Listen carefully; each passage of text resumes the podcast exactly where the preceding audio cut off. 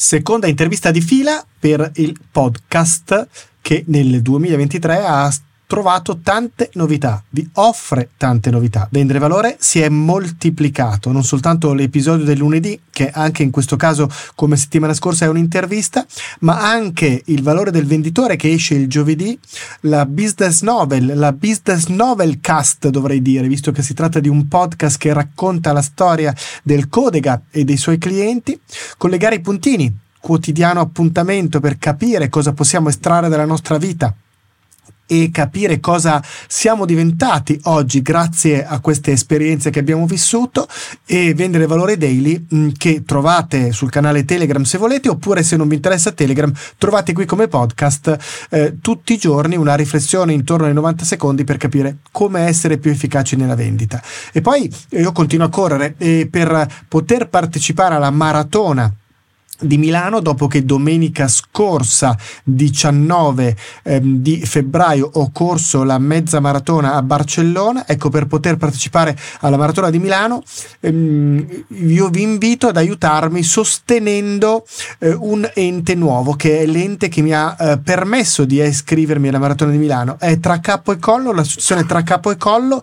Vi metterò poi nei vari canali tutti i link per potermi aiutare offrendomi una birra, un caffè, quello che volete, a sostenere questa associazione e quindi essere sempre in prima fila anche nella corsa. Ma a questo punto ho parlato di intervista, lasciamo lo spazio alla sigla e poi vediamo chi è l'ospite di oggi e che cosa ha da raccontarci sul mondo delle imprese nel nostro paese. Aumenta i tuoi profitti smettendo di fare sconti e concessioni ai tuoi clienti. Vendere valore dal 2016 il podcast prodotto da Podbits che spiega come vendere con efficacia. Con Paolo Pugni. Con me oggi ci sarà Luca Marcolin che ci racconterà come si possono aiutare le imprese familiari che costituiscono la gran parte delle imprese italiane a crescere costantemente. Ho incrociato tanto tempo fa Luca è stato anche protagonista già di un'altra puntata di Vendere Valore, la 258 del 21 febbraio 2019, quindi quasi quattro anni fa esatti. La famiglia e l'impresa si intitolava quella puntata e oggi abbiamo titolato L'impresa e famiglia, alla fine giriamo intorno a questo messaggio e mm, con la sua azienda, col suo team Family Business Unit aiuta le imprese familiari a gestire anche la transizione e la crescita. Allora, a questo punto non mi resta che farvi passare l'intervista per poi focalizzarci su alcuni punti come è mio solito alla fine di questa chiacchierata con Luca. All'ascolto quindi. Eccomi con il mio ospite Luca Marcolin. Buongiorno Luca, bentornato perché tu sei stato già protagonista di un episodio di Vendere Valore, ma nella notte dei tempi e quindi agli origini forse del, del podcast. Poi vado a ritrovare il numero esatto. Eh. Come stai? Mi farà piacere rivederla quella puntata perché è stato bello sentirti essere insieme con te, è bello tornarci, quindi sono molto felice e ti ringrazio. Sto bene, sto bene, il piccolo raffreddore di stagione, ma tutto, tutto nella norma, quindi va benissimo perché comunque i raffreddori di stradoni ci sono ancora, nonostante tutto, e quindi, e quindi è giusto che, che ci sia eh, anche questa possibilità che qualche volta ci capita e va bene, comunque oramai noi andiamo lo stesso a lavorare nonostante, nonostante i raffreddori. Allora Luca, ehm, tanto appunto è, è, tanto tempo che non ci sentiamo ufficialmente su Vendere Valore, per cui ehm, volevo che tu facessi un mini riassunto della tua particolare attività che è estremamente interessante, soprattutto nel nostro mondo italiano, per inquadrare un po' agli ascoltatori anche nuovi del podcast chi sei e che cosa fai. Allora, veramente in modo veloce, dopo i primi 15 anni in azienda occupandomi di persone da una parte di controllo di gestione, di organizzazione, quindi sempre supporto di staff all'azienda, al vertice aziendale man mano di aziende strutturate, comincio a fare consulenza alle aziende, ma comincio anche a rendermi conto che c'è quella persona che si chiama imprenditore e quella realtà che si chiama famiglia imprenditoriale che conta tantissimo quando vai a che fare con le piccole e medie industrie.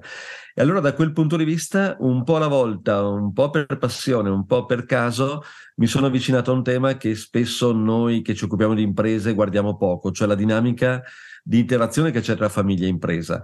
A volte non le si vuole guardare, a volte non ci si rende conto, ma quelle dinamiche possono essere estremamente virtuose o estremamente faticose. Dallas e Dynasty di tanti anni fa, i più giovani magari non sanno cos'è, ma allora oggi si chiama Gucci come film, cioè la saga in qualche modo delle dinamiche familiari in impresa è sempre stata vista in modo molto negativo. Io onestamente quando parlo di queste cose voglio ricordare a tutti che è bellissimo invece avere le nostre imprese di famiglia, l'imprenditore, la famiglia imprenditoriale che ci mette la faccia, che ci mette la passione, che ci mette la competenza magari non manageriale ma di prodotto o di mercato.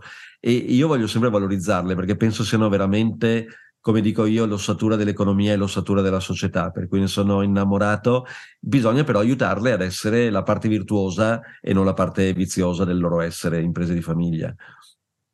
Sì, sì, sicuramente sì. Beh, d'altra parte, in qualche modo sono anch'io impresa di famiglia, chiaramente ah, sì. a livello molto più, eh, molto più ehm, limitato rispetto alle imprese che segui tu, perché nel nostro studio ci lavoro io, ci lavora mia moglie, ci lavora mio figlio, il mio genero ha a che fare con noi, quindi fondamentalmente rientriamo dentro quelle che sono eh, le, le, definizioni. Chiaro, un conto è un, una piccola struttura come la nostra, soprattutto di tipo consulenziale, dove evidentemente e le dinamiche sono molto più ridotte rispetto invece a un'azienda di quelle proprio industriali eh, con la produzione, con, con, con, il mondo classico che tu stavi raccontando prima, che poi è il tessuto italiano, perché in fin dei conti il bello dell'Italia è anche quello, le più grandi aziende eh, sono aziende, a parte poche, ma devo dire, a parte quelle che sono più di derivazione forse statale per certi versi, sono tutte aziende che nascono dal mondo familiare, dall'impresa familiare.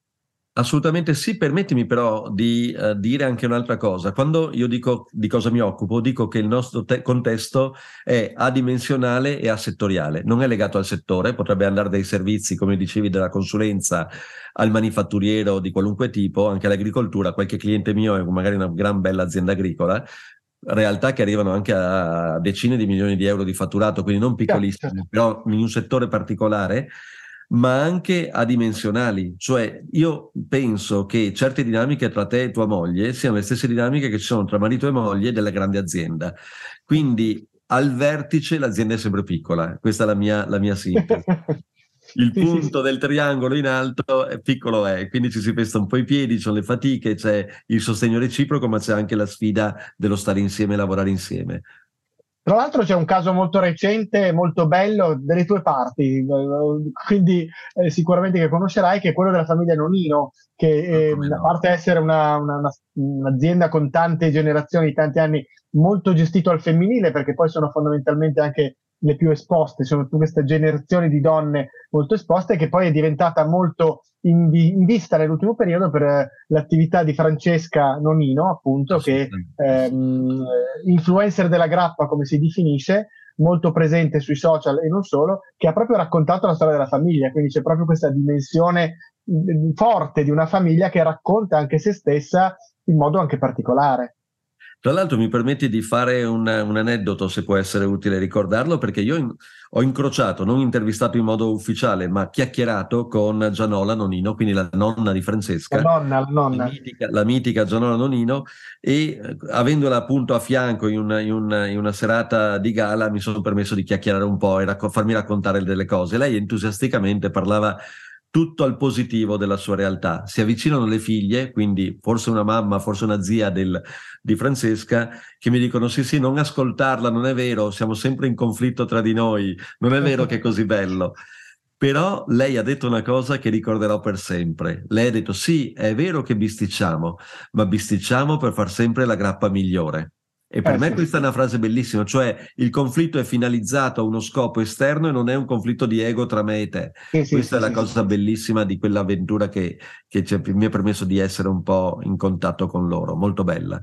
C'è una gran bella realtà, Francesca è molto brava, ma lei perché è più in evidenza rispetto alle altre, ma evidentemente tutta una, una famiglia che, che, lavora molto bene, ed è un po' appunto eh, un'immagine di queste imprese familiari, come dicevi tu, che coprono dall'agricoltura alla, al turismo, alla consulenza, all'impresa, all'alimentare, tutti i settori di, di questo genere. Mm, quindi sono andato a rivedermi la puntata che abbiamo fatto insieme, la prima volta era la 258 del 21 febbraio 2019, quindi praticamente quattro anni fa, perché no, siamo proprio in quel periodo lì, passa il tempo, mm, ci avevi raccontato qualcosa sul tuo modello di family business e ehm, a parte che senz'altro ci racconterai qualcosa anche di questo, ma l'occasione, l'origine di questo incontro di oggi è dal fatto che tu, oltre ad aver lavorato in questo settore per anni, adesso hai pubblicato anche un libro che parla proprio di family and business, quindi di, di, di questo mondo particolare che tu oramai conosci così bene. Intanto mh, il bisogno di un libro del genere, da dove ti è nato? Perché sei passato alla scrittura di un testo che racconta questo particolare mondo? Probabilmente il bisogno di... Eh consolidare un pochettino conoscenze eh, sia per il nostro interno, diventa una sorta di punto di riferimento per i nostri coach, noi siamo una rete di, di coach e consulenti dedicati a questo, quindi per me è diventato un modo per lasciare un testimone al mio interno, alla mia community, un modo per anche lanciare un manifesto, come ti dicevo prima, una, la convinzione di dover stimolare un orgoglio di essere imprese di famiglia, da un lato, e anche una, un'avvertenza, un'attenzione a come evitare eh, le sacche della cattiva gestione, quindi come fare in modo che sia virtuosa la nostra dinamica relazionale. Quindi è stata la sintesi di questi anni. Nel 19 era una fase in cui stavo strutturando un po' tutto, tutto il, il progetto dopo anni e anni di esperienza sul campo. Eh, ripensarlo, riscriverlo, stendere un libro è stata un'opera di, come si può dire, di consolidamento da una parte, ma anche di rifondazione anche perché mi ha permesso di esplicitare un po' di più. Io sono molto orgoglioso di quel titolo, esplicitare un po' di più nel titolo il centro, il cuore che è quella e-commerciale al centro. Family and Business, dove il tema è gestire le polarità. Mi ha molto guidato una lettura del, dell'anno scorso di Barry Johnson, Polarity Management, che spero verrà tradotto velocemente in italiano, dove la sfida non è tanto eh, esaltare una o l'altra cosa, ma combinare con armonia, con uh, saggezza il vecchio e il nuovo, il, l'interno, l'armonia interna e la performatività esterna, riuscire in qualche modo a trovare un bilanciamento tra tutte queste forze. La virtù sta nel mezzo, dicevano gli antichi latini, in qualche modo lo stiamo ricordando a tutti quanti. Quindi il libro è stato proprio un modo per strutturare un, un messaggio che dia eh, fiducia, che dia speranza, ma dia anche strumenti operativi a chi si occupa di questo, sia i colleghi come te che comunque ci hanno a che fare perché lavoriamo tutti con le imprese di famiglia, sia le stesse imprese di famiglia che magari ne, sono, ne diventano, spero, con questa lettura più consapevoli. In particolare di che cosa hanno bisogno? Cioè, qual è la consapevolezza che può aiutarli di più? La consapevolezza è il bisogno di passare magari da, un, da, da una epica del, del, fondatore imprenditore, quello che batte il pugno sul tavolo e comanda con il suo carisma più o meno appunto poi esplicito, a una famiglia imprenditoriale che sappia diventare appunto imprenditoriale insieme e quindi saper combinare le energie e le risorse di tutti lo vediamo nei team manageriali, l'ho portato nelle dinamiche dell'impresa di famiglia, dobbiamo avere la forza di un team complementare. Quindi la classica mamas and papas, come dicono gli americani, cioè la capacità di combinare la, la, la performatività del business di uno con magari l'attenzione ai processi o, alla, o alle relazioni dell'altro, eh, sono una delle dinamiche che devo riprodurre in azienda. Quindi eh, naturalmente si fa la coppia imprenditoriale e sarebbe bello intervistare te e tua moglie, ti, ti girerei l'intervista dall'altro lato e vedere come vi combinate, perché di sicuro già la coppia eh, è una naturale integrazione di eh, sensibilità, di competenze che qualcuno più grande di noi ha messo insieme. Quindi al di là del nostro credo, credo che veramente la natura ci spinga a creare il complementare. Questa cosa qui tante volte è poco consapevole, invece rendersi conto anche al di là della relazione di coppia, tra fratelli ad esempio, che ognuno dà un suo contributo. Che ne so, tante volte il conflitto è ma chi è l'imprenditore qua dentro? E la persona che magari è più visionaria si crede più imprenditore, ma senza chi lo aiuta o l'aiuta a mettere a terra quell'idea, poco si va avanti. Quindi io dico sempre, che sia in famiglia o che sia con un collaboratore o un manager, non esiste un imprenditore che da solo faccia un'impresa. Tu hai bisogno di un alter ego, di un partner che ti completi e questo per me è fondamentale. Quindi c'è una mappatura di queste, io le ho chiamate quattro energie, l'energia dell'esplorazione, quella della visione per il futuro e, e esterna, la dimensione dell'energia in, dell'integrazione e quindi della capacità di tenere insieme il gruppo, la dimensione più relazionale, più psicologica, la dimensione della custodia e quindi dell'organizzazione, della strutturazione, del dar ordine e la visione e l'energia della realizzazione, della concretezza nel portare a casa il risultato di oggi. Queste quattro energie devono essere nei team manageriali, per cui per me va bene dappertutto, ma lo porto in particolare nelle eh, dinamiche sì. familiari. Quindi questi sono quattro grandi capitoli del libro, gli altri sono l'integrazione in quello che qualcuno chiama pianificazione parallela, cioè il far dialogare i tre sistemi, nel mio caso la dimensione interna, di chiunque è coinvolto, quindi il membro della famiglia che deve in qualche modo farsi la domanda perché voglio essere coinvolto e qual è la responsabilità che ho nel farmi coinvolgere in famiglia e nell'impresa, la dimensione familiare, dove come famiglia dobbiamo trovare un allineamento su, quattro, su queste quattro energie, quattro quadranti rispetto al nostro stare insieme. Ci sono i ragionamenti da strategia familiare che vanno messi sul campo. Cosa vogliamo farne di quell'impresa? e quali paletti che diventano valori, vincoli vogliamo dare a, a chi poi gestisce l'impresa. Quindi c'è una dimensione sovraaziendale in famiglia che può arrivare a quella che noi chiamiamo carta di famiglia e quindi la definizione di regole per l'ingaggio dei familiari in azienda o le regole per le scelte più, pro, più, più, strategiche dell'azienda, di grandi investimenti, e poi la dimensione più organizzativa, gestionale in azienda, dove il nostro eh, impegno è quello di aiutare gli imprenditori a gestire lo sviluppo manageriale con o senza i familiari, però lo sviluppo manageriale con chiarezza di ruoli, di responsabilità, di obiettivi e di risultati. Ecco, quello che dicevi, l'hai sottolineato anche tu, volevo riprenderlo, di fatto ehm, dovrebbe avvenire in qualunque azienda, no? le quattro energie che tu hai raccontato dovrebbero essere energie che muovono ogni tipo di impresa, al di là del fatto che sia familiare mh, rispetto a non esserlo. Quello che complica o comunque che è un fattore ulteriore da aggiungere è proprio questa dimensione che va al di là dell'azienda anche nella vita di tutti i giorni, perché poi è vero che ci possono essere amicizie anche tra manager, ma un conto è un rapporto di parentela, un conto è un rapporto di amicizia.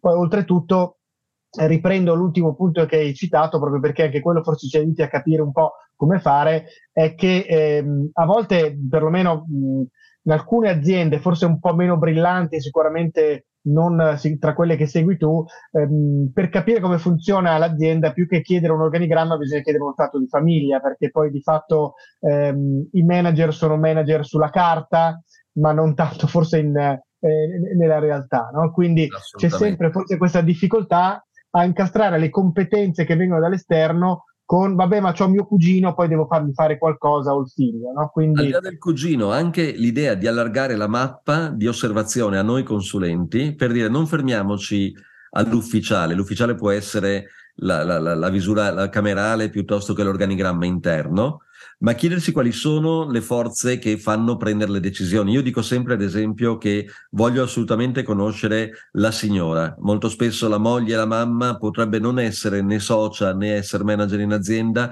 però essere un elemento di equilibrio o di disturbo e una, un'influenza estremamente importante, importante nelle dinamiche familiari. Quindi, dal mio punto di vista, allargare la prospettiva per guardare al, al, al sistema più, in, più, allargato, più integrato, famiglia e impresa, mi aiuta poi ad essere più efficace nel accompagnare lo sviluppo dell'impresa e augurarci anche una sana relazione in famiglia. Eh, ecco, mh, mm, partendo proprio su questo tema dell'equilibrio alto, ti faccio una domanda che riguarda forse un po' più il mio mondo per, per curiosità. Ehm, spesso e volentieri mi è capitato di vedere nelle aziende fortemente familiari che, mh, perché credo faccia parte un po' del nostro DNA italiano, che le, le, le, funzioni, chiamiamole così, le aree più sviluppate sono quelle relative alla produzione, produzione o, o parte interna. Mm, eh, perché? Perché magari appunto nasce da un'idea l'azienda, no? qualcuno che eh, si è inventato un prodotto nuovo o come capita spesso in alcuni comparti dove ci sono tante aziende simili, qualcuno che è uscito da un'azienda precedente per mettere sulla propria. Quello che veniva trascurato fino a un po' di tempo fa erano le funzioni verso l'esterno, no? eh, vendite e marketing, che alla fine non servivano a niente, no? tanto c'ho il prodotto, vendo. Ecco, questi ultimi anni ci hanno dimostrato che in qualunque comparto c'è stato un forte cambiamento, la digitalizzazione, l'arrivo eh, dei, dei millennial nelle aziende con il loro, la loro mentalità. tu hai visto o noti cambiare un po' questa mentalità che è, è, molto concentrata sulla fabbrica, lo dico da milanese la fabbrichetta, ma senza voler fare nessuna presa in giro, ci mancherebbe altro perché poi la solidità dell'Italia, dicevamo, è basata anche su quello. Eh, rispetto appunto a quell'epoca lì, una più maggiore attenzione verso l'aspetto del marketing, della vendita, della creatività, del digitale che eh, richiedono forse eh, di dare ascolto anche a persone più giovani? Direi tantissimo. Da questo punto di vista permettimi anche di far notare una cosa. La crisi di dieci anni fa, ormai di più, di una quindicina d'anni fa, 2008-2012, è stata una crisi in cui abbiamo visto tornare al comando delle aziende le vecchie guardie. Anche proprio nei consigli di amministrazione c'è stato un invecchiamento molto forte perché sono tornati alla carica chi poteva presidiare una grande tensione finanziaria dentro dei modelli di business però consolidati, non rinnovati. Oggi eh, la grande volatilità esterna, eh, il te- tutto il tema del digitale, tutti i temi di ridistribuzione delle filiere produttive stanno mettendo in discussione i modelli di business. Vedo più in difficoltà gli anziani che i giovani oggi in termini di, capa- di capacità di comprendere come e dove evolvere. Primo tema. Secondo tema, quel che dice è verissimo, è tipico di un'industria italiana nas- nata dal fare, quindi i nostri distretti industriali sono distretti di prodotto, che fossero ceramiche, scarpe o abbigliamento, mobili, nasciamo falegnami, nasciamo calzolai. Quindi è focus, il focus è sul prodotto ed è un pregio e un limite del Made in Italy. Oggi però quella complementarietà, lo stare in piedi solo se abbiamo i quattro quadranti e quindi sostanzialmente la capacità di guardare mercati esterni e capacità interne organizzative, e, e potremmo riaprire quella, quella flesciata che ho fatto prima ma non vorrei diventare pesante adesso. La questione è oggi la complementarietà è, diventa la, la risorsa più grande ma guarda caso passando anche da una prima generazione dei fondatori produttori a seconde generazioni, quella è la strada. Quindi vedo sì quell'evoluzione, mi pare necessitata dall'esterno molto più variabile, ma anche legata alla maturazione delle nostre imprese di famiglia. Una delle grandi difficoltà che si incontrano nelle aziende è quello della convivenza forzata per certi versi di più generazioni. E non sto parlando solo di aziende familiari, sto parlando anche di multinazionali. Eh, la pensione non arriva più, eh, comunque ci sono persone che, alle quali viene chiesto ancora uno sforzo anche intellettuale, no? tutto sommato noi ci sentiamo giovani ancora, no? nonostante magari vent'anni fa, cioè io penso a mio papà a quest'età ehm, era già lanciato verso la pensione o mio nonno non parliamone, no? per dire, quindi sono proprio generazioni completamente diverse.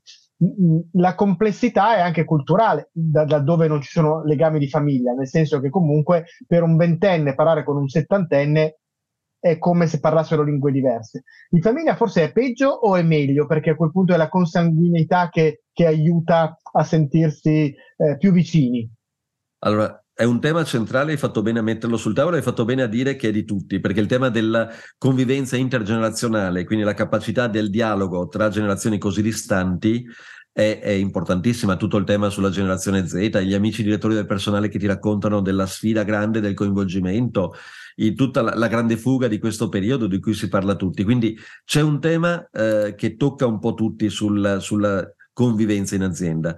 Quando la convivenza è anche familiare, il tema diventa più faticoso e più delicato perché abbiamo delle aspettative reciproche. Io tendo a essere più disponibile nei confronti di un terzo, mentre nei confronti dei figli sono magari più esigente perché mi aspetterei da loro qualcosa e loro magari pretenderebbero di aver da me di più o di qualcosa di diverso. Quindi è più complicato nella famiglia imprenditoriale e purtroppo sai cosa succede? Succede un fenomeno di cui parlo un pochettino anche nel libro, ma parlerò soprattutto nel prossimo libro, quindi già ti dico che stiamo già pensando al futuro, cioè quello che io considero e chiamo cristallizzazione.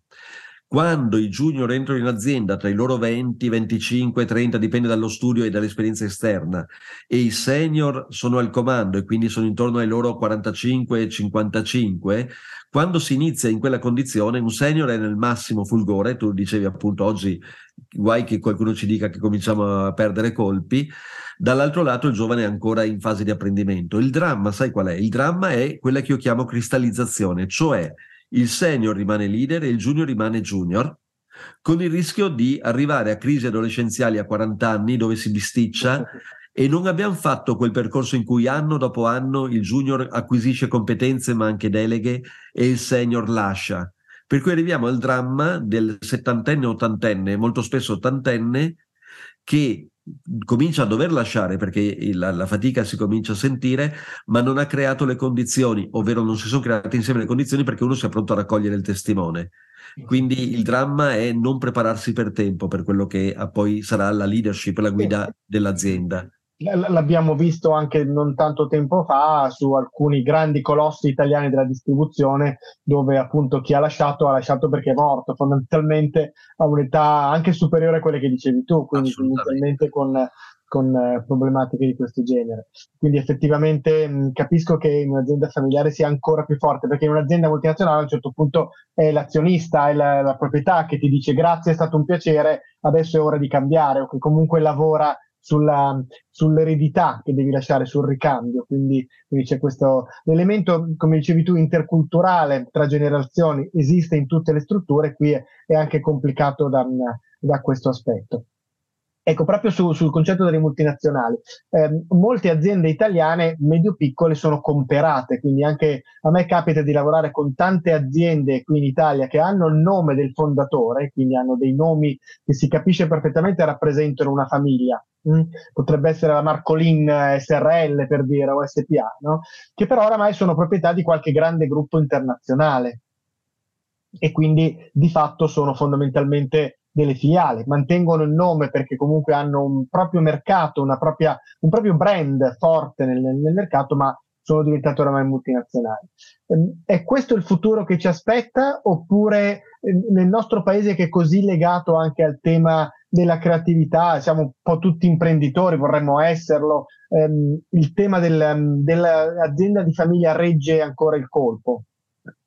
Allora, l'obiettivo che io mi do e credo che dobbiamo tutti perseguire nei nostri diversi ruoli è quello di dare continuità alle imprese. Poi darwinianamente qualcuna riesce, qualcuna no, e quindi anche sano in qualche modo un po' di selezione naturale nel, nel sistema, però l'obiettivo è quello di aiutarle a darsi continuità.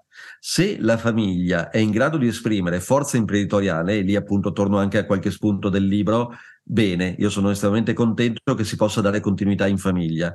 Se la famiglia non riesce ad esprimerle o dovrebbe sacrificare altri progetti, prova a pensare ai tuoi figli che possono avere delle passioni diverse dalle tue per la tua continuità, ecco, allora è bene che ci sia una continuità per linee esterne. Le linee esterne possono essere dentro l'ingresso in grandi gruppi e quindi uno sviluppo di quel tipo, come dicevi tu, ma ad esempio tu hai, detto un tema, hai toccato un tema molto interessante, la voglia di imprenditorialità. Quindi come riusciamo eventualmente a intercettare energie imprenditoriali dentro già l'azienda, quindi nei collaboratori che più senior o più competenti o più motivati che vogliono prendere il testimone?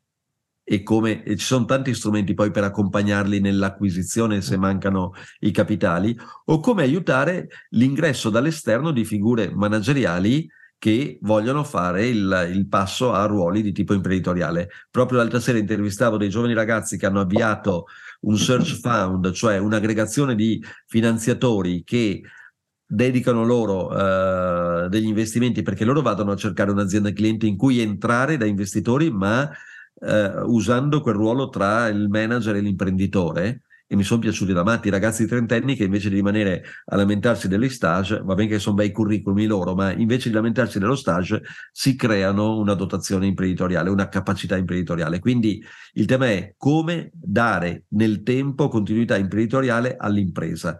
Se non riusciamo in famiglia, cerchiamola dentro l'azienda prima, cerchiamola fuori in qualunque modo. Ecco, per chiudere volevo rifarti una domanda su questione della continuità, perché credo che sia un problema che eh, abbastanza forte in, nel nostro paese, anche sulla piccola e media impresa o anche la micro. Cioè, di fatto, ehm, soprattutto quando magari è da solo, l'imprenditore che comincia a mettere in piedi qualcosa, perché mh, si possono fare bei numeri anche con gruppi ristretti di persone, soprattutto magari avendo rappresentanze o avendo eh, sistemi di questo genere.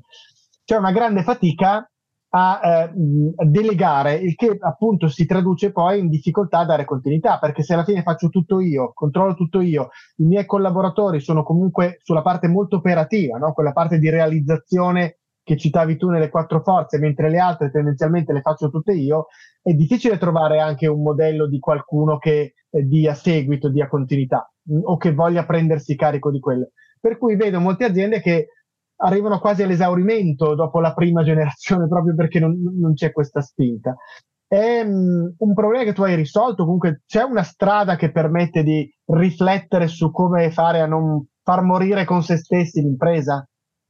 Allora, altro grande tema, eh, io direi che eh, più riusciamo a strutturare l'azienda, anche, de- de- anche, se rimane piccola, però definendo più chiaramente degli ambiti di competenza più precisi e puntuali, più si riesce a trovare dei sostituti, perché uno si occupa più della parte, della parte commerciale, l'altro della parte produttiva, di qualunque realtà. Eh, se eh, l'imprenditore è quello che fa un po' tutto e tira tutte le fila, il, sostitu- il suo sostituto deve essere molto simile e quasi sempre difficile da trovare.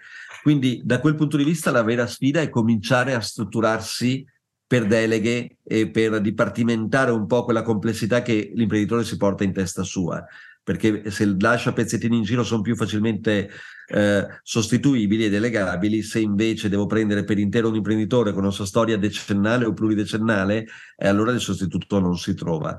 Sì, sì, eh, sì. Quindi la vera sfida è lì e di nuovo anche lì eh, il mio, il, mio, maestro Adises la chiama la trappola del fondatore.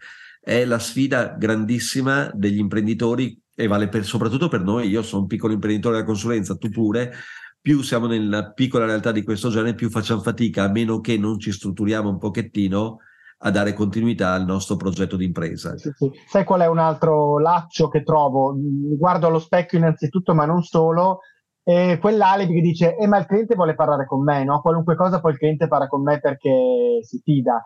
Eh, no, non è vero, non è vero, se tu devi, devi educare il cliente non giocare eh, perché poi alla fine appunto è, è, molto autoreferenziale. È chiaro che ci piace parlare col cliente, non faremmo questo mestiere, però ci sono delle cose su cui il cliente può parlare benissimo con eh, l'ufficio della contabilità piuttosto che con eh, l'assistenza, piuttosto che con la logistica eh, e non necessariamente con me. Quindi dobbiamo creare... imparare forse noi ti devi creare il problema crescendo, per cui crescendo devi delegare. Tante volte noi abbiamo le microimprese proprio per il motivo che dici tu. Siccome eh, vogliamo sì. giocare noi, non cresciamo perché mm, riusciamo a contenere solamente queste dimensioni.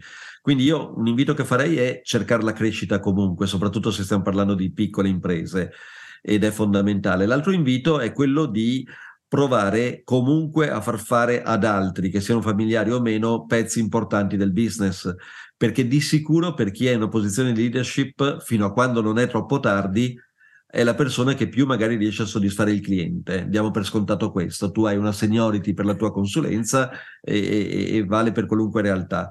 Ecco, devo accettare il limite di qualcosa che potrebbe essere fatto anche peggio di me oggi, ma è quella, quella, quella rinuncia, tra virgolette, alla, alla perfezione, se fosse perfezione, che mi permette di assicurare il domani. Quindi devo far giocare i miei figli con delle responsabilità, figli o altri collaboratori sì, sì, con delle responsabilità. Qualcuno l'ha fatto con noi, qualcuno l'ha fatto con noi quando siamo partiti inizialmente, no? Quindi eh, eh, non è che siamo nati imparati, quindi abbiamo dovuto anche noi imparare e qualcuno si è esposto, ci ha, ci ha esposto e si è esposto facendoci sperimentare, provare, quindi è una cosa naturale. Anche i clienti lo capiscono. E... Ecco, sì. E anche lì di nuovo, se riusciamo a ad affidare piccoli clienti marginali o pezzi del processo ai nostri interlocutori, ai nostri interlocutori interni, cominciamo a creare un'azienda che non dipende solo da noi. Quindi credo che questo sia fondamentale.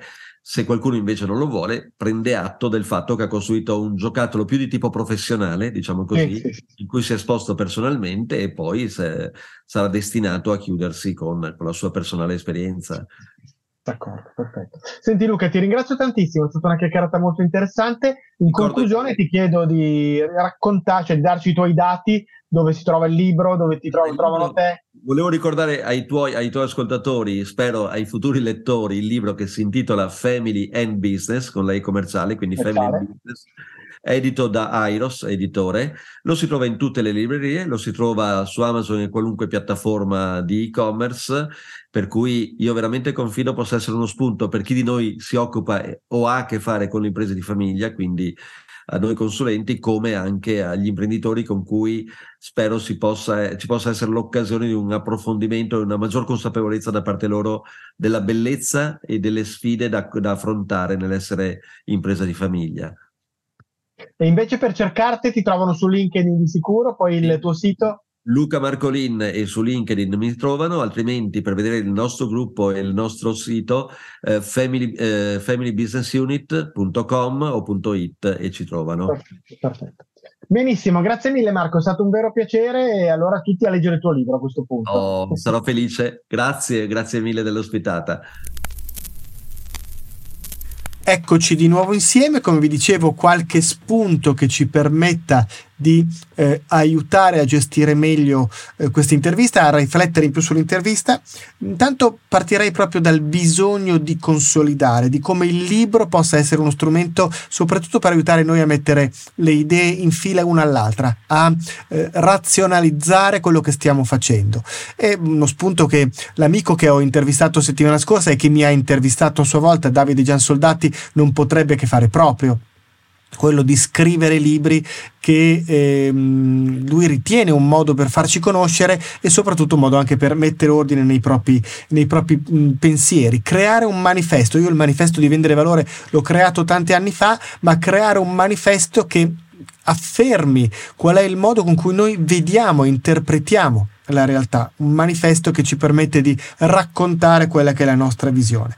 E poi vorrei soffermarmi un attimo su quella e-commerciale che più volte ci ha raccontato il nostro amico Luca che ha sottolineato che è la parte centrale, questa, questo segno di unità. Ha citato anche i latini, per cui cito un'altra espressione tipica del mondo latino, del mondo cattolico latino, perché si rifà a quella tradizione, che è quello del et et, che si contrappone al out out, non scritto in inglese out out, ma scritto in latino out out, che vuol dire o uno o l'altro, mentre invece il messaggio è sia uno che l'altro. Ecco, questa e commerciale che va a unire, a combinare, a creare una sinergia tra l'aspetto della famiglia e l'aspetto del business è un punto fondamentale perché spesso diciamo le imprese sono famiglie, sbagliando, a meno che non si tratti di un'impresa familiare, ma è un altro discorso ma le dinamiche diventano importanti. Ecco, io ho notato in questo elemento, ehm, quello che ci raccontava Luca,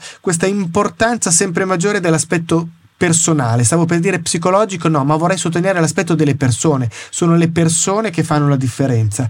Il fatto di creare addirittura una carta di famiglia per capire come gestire le relazioni diventa fondamentale, ma perché le relazioni sono fondamentali, perché il cambiamento è fatto attraverso le persone. E qui do uno sguardo da venditore. Se oggi il nostro compito di venditori è molto centrato su aiutare le imprese a gestire il cambiamento dobbiamo essere anche bravi a gestire i conflitti che stanno dentro le imprese soprattutto quelle familiari. Essere capaci di muoverci in quel territorio. Questa credo che sia una grande svolta una grande sfida che come venditori dobbiamo affrontare. Che cosa ne dite? Che cosa ve ne pare? Quali sono le sfide che riguardano i cambiamenti e le relazioni che esistono dentro le aziende che state affrontando più spesso. Se volete chiacchierare, volentieri scrivetemi su Telegram, Paolo Pugni, ne parlerò nel canale Telegram e chissà mai un'altra puntata qui proprio su Vendere Valore, il podcast. Vi ricordo ancora che giovedì va in onda il nuovo episodio de Il valore del venditore, in cui si racconta la storia di un venditore e vi ricordo che quotidianamente con una durata intorno ai 90 secondi, un minuto, un minuto e mezzo, due, top, esagerare, escono sia vendere valore daily che collegare i puntini.